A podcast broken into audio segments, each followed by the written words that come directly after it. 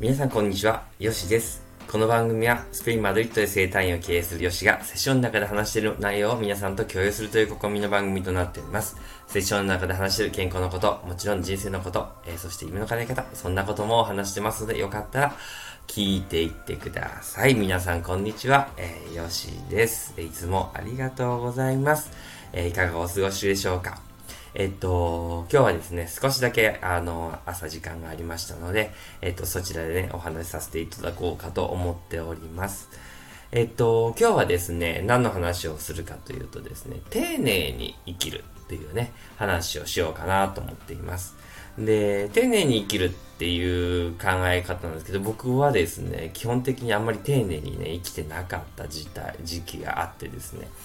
で、そう、そういうのが原因で、なんかこう生活が荒れたりとか、病気になったりとか、体が調子悪かったりとかね、そういう時期があったんですよね。で、えっと、なんで丁寧に生きようかなと思ったら、結局何か僕たちが、えー、達成したいとか、何か、えっ、と、なんでしょう、えー、な成し遂げ、まあ、人が達成したい、成し遂げたい、あとはもう良くなっていきたいといった先にあるもの、先にある、あったものって何かなと思ったら、僕の場合、丁寧に生きるってことだったんですよね。で、あの、例えば、あの、まっと経済的に豊かになったりとか、何かこういうものを得て、えー、生活したいんだとか、あとはこういう、なんでしょう、役職に就きたいとか、いろいろ皆さんあったりすると思うんですよ。夢を達成したいとかって。けど、そもそも、そもそも、えっ、ー、と、それした後にどんな生活をしたいかってことなんですよね。で、結局僕の場合は、そなんかいろいろ全部を達成した後に、やっぱりこう丁寧に生きたい。ね。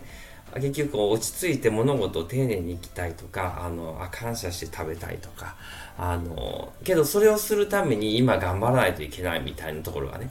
あったんですよ。で、ちょっと待てよと。じゃあ今目の目の前にある現実は、えー、どうでもよくて、例えばもう人とのの付き合いもそうでしょうけど、どうでもよくて、じゃあ自分がなんかそれを達成した後にやっとスタートするか。ね、って言ったら、まできないですよね。よく考えてみたらね。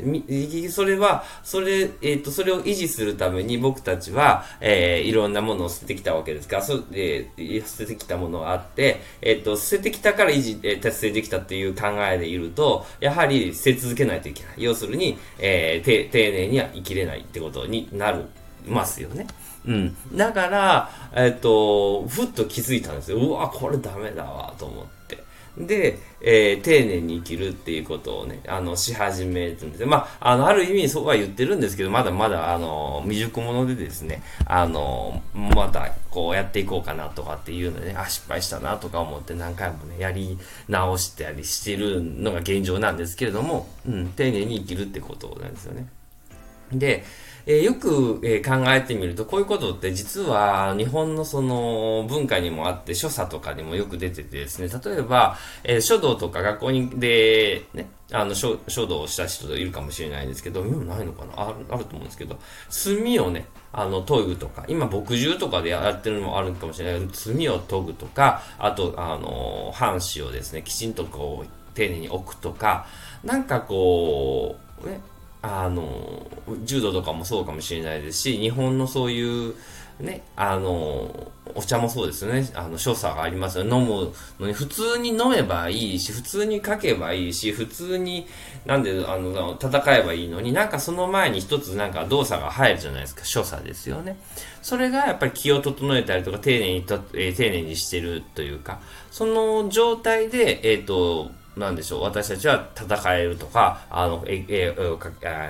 絵を描いたりとか、まあ、なんでしょう、書道したりとか、あの、お茶を飲むと。いうところですね。そこの丁寧さ加減を、えっ、と、僕たち日本人は意外にこう持ってたということなんですよね。で、実際、僕の職業で言ってみても、こう、マッサージ、整体とかいうのでも、やはり、えっ、と、イライラしたまま入ると、やっぱイライラした手になっちゃうので、あの、始める前に少しこう、ね、ドアの開ける前に少し気を整えてから、あの、入ったりする、したりとか、入る前に、あの、どうですかっていう時にちょっと、ふーっとこう力を抜いて、あの、まあ、やるわけですね。野球とかもそうでしょうね。野球とかもバッターボックスとかでね。あの、気を整えてから入りますよね。だから、あの、やはりその気の状態で、あの、行くとですね、やはりそのいい結果が出るっていうのは昔から分かってたことだと思うんですよ。なのにですね、なのに、その気が焦ってるばっかりにですね、今に集中できずにですね、あの、ずっとやってしまう。で、それで力技で、例えば仮に成功したとしてもですね、あの、なかなかね、それがわからないというか、あの、維持できなかったりするわけなんですよね。う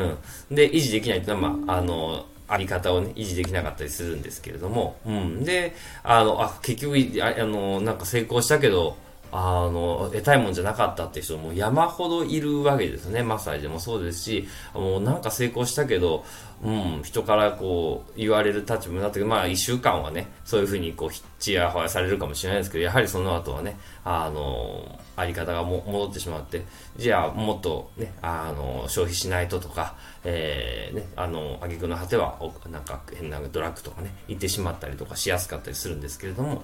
うん。えっと、ですので、やはりその丁寧に生きるっていうことがね、あの、どれだけ重要かっていうことをちょっともう一度こう、あの、明確にしていただいて、で、自分が何かを達成したい時の後に、ね、あの、どんな自分なのかっていうのって、あの、みんなわからないんですよね。だってなってみない、な、わかんないじゃんっていう話あると思うんですけど、けどそれすらも決めてしまう。なった後に、あの、ね、えー、どういう生活をしてたりとか、どういう気持ちでいるかって、なかなかね、僕たちって想像せずに、今、じゃあ、そのとりあえずなるために、ね、あの、方法論を考えたりするわけですよね。うん。で、あの、僕がよく話してるのは先にね、な、なってる自分から想像して今を作ろうみたいな、未来から今を作ろうみたいな話をよくしてるんですけれども、結局それってそうそういうことで、えっ、ー、と、どうせ丁寧に生きるって決めてる、まあそれが一番したいことなんだから、じゃあ今も丁寧に生きればいいやってことで。で、丁寧に生きればもちろんね、あの周りの人もいいし、ね、あの、大切に扱えるし、もちろん僕の仕事なんか目の前の人を大切に扱っていくの連続の仕事になるわけで、そうするとやっぱりその、なんでしょう、丁寧に丁寧にしていった先にですね、やはりいい技術とか、いい発想がまた出てですね、いい、ね、ポイントを押さえたりとかね、あの、ツボを押さえれたりとかって繋がってくると思うんですよね。で、これって別にサラリーマンでも何でも一緒で、今、あの、あるものに感謝するっていうことにもつながるかもしれないですけど、こう丁寧にね、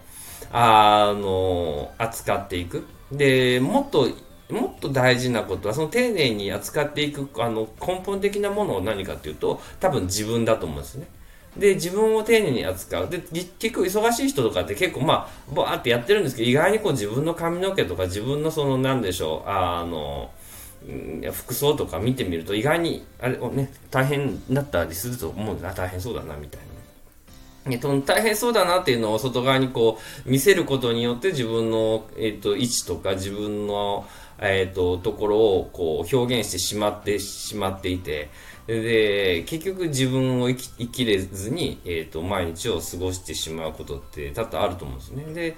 あの、そこをですね、もう一度見ていくと、やっぱり自分に帰ってきてですね、あ、自分に丁寧にしようとか、自分を大切にしようっていうのにつながってくるので、あの、実際それをね、あの、やってみるといいのかなと思います。うん。